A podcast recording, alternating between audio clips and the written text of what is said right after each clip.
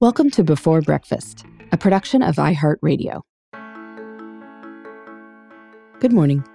This is Laura. Welcome to the Before Breakfast podcast. Today's tip is to keep small things small. Not everything warrants a big response. And by keeping small things small, as the saying goes, you save your time and energy for things that truly do warrant your attention. You'll probably be happier too. If you're like most people, you no doubt find yourself annoyed when things in life aren't quite right. I know I do. Maybe your neighbor leaves his garbage bins on the curb for days. Or maybe your workplace sends pointless email newsletters that you can't unsubscribe from. If you're listening to this podcast, my guess is that you have high standards for yourself and you try to find solutions to problems that come up in your life. That's generally a good thing.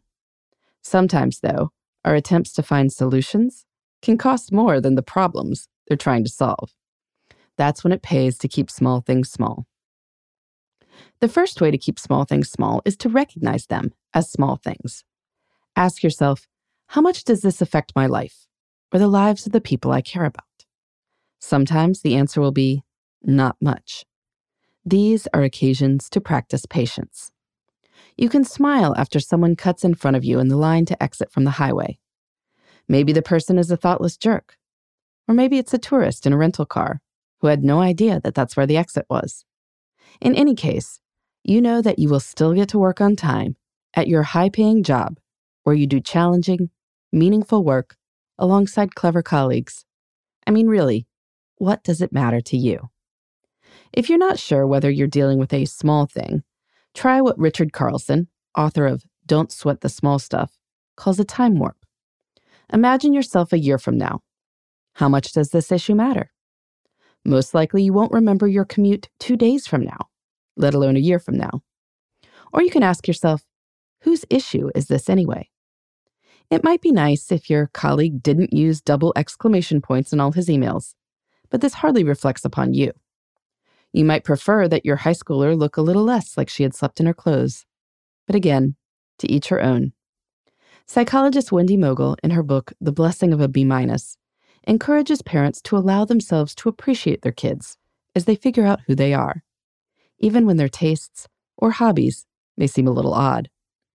She offers an old Hebrew prayer Thank you, God, for varying the creatures.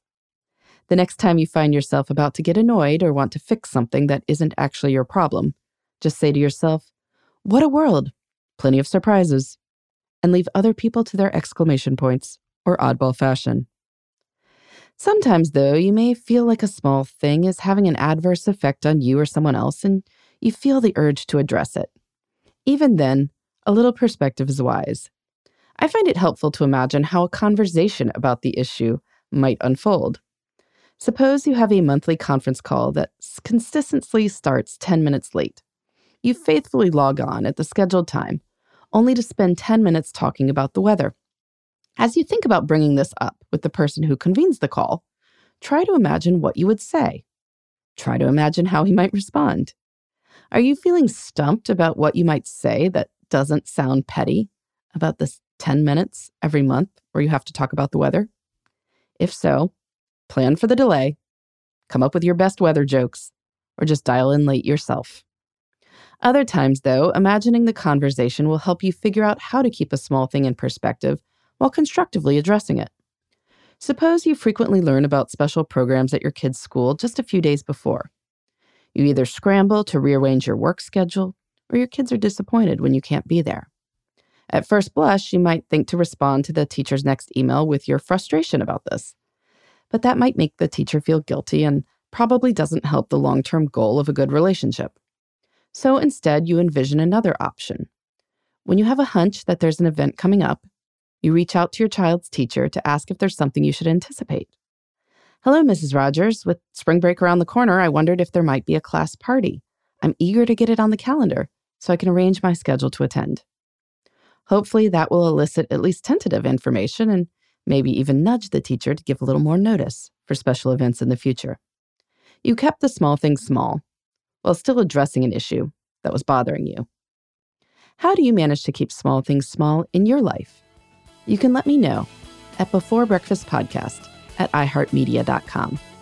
In the meantime, this is Laura. Thanks for listening, and here's to making the most of our time.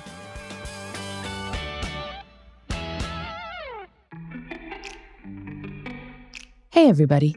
I'd love to hear from you. You can send me your tips, your questions, or anything else. Just connect with me on Twitter, Facebook, and Instagram at Before Breakfast Pod. That's B E, the number four, then breakfast, P O D. You can also shoot me an email at beforebreakfastpodcast at iheartmedia.com. That before breakfast is spelled out with all the letters. Thanks so much. I look forward to staying in touch.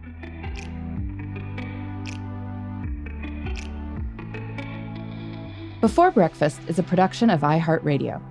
For more podcasts from iHeartRadio, visit the iHeartRadio app, Apple Podcasts, or wherever you listen to your favorite shows.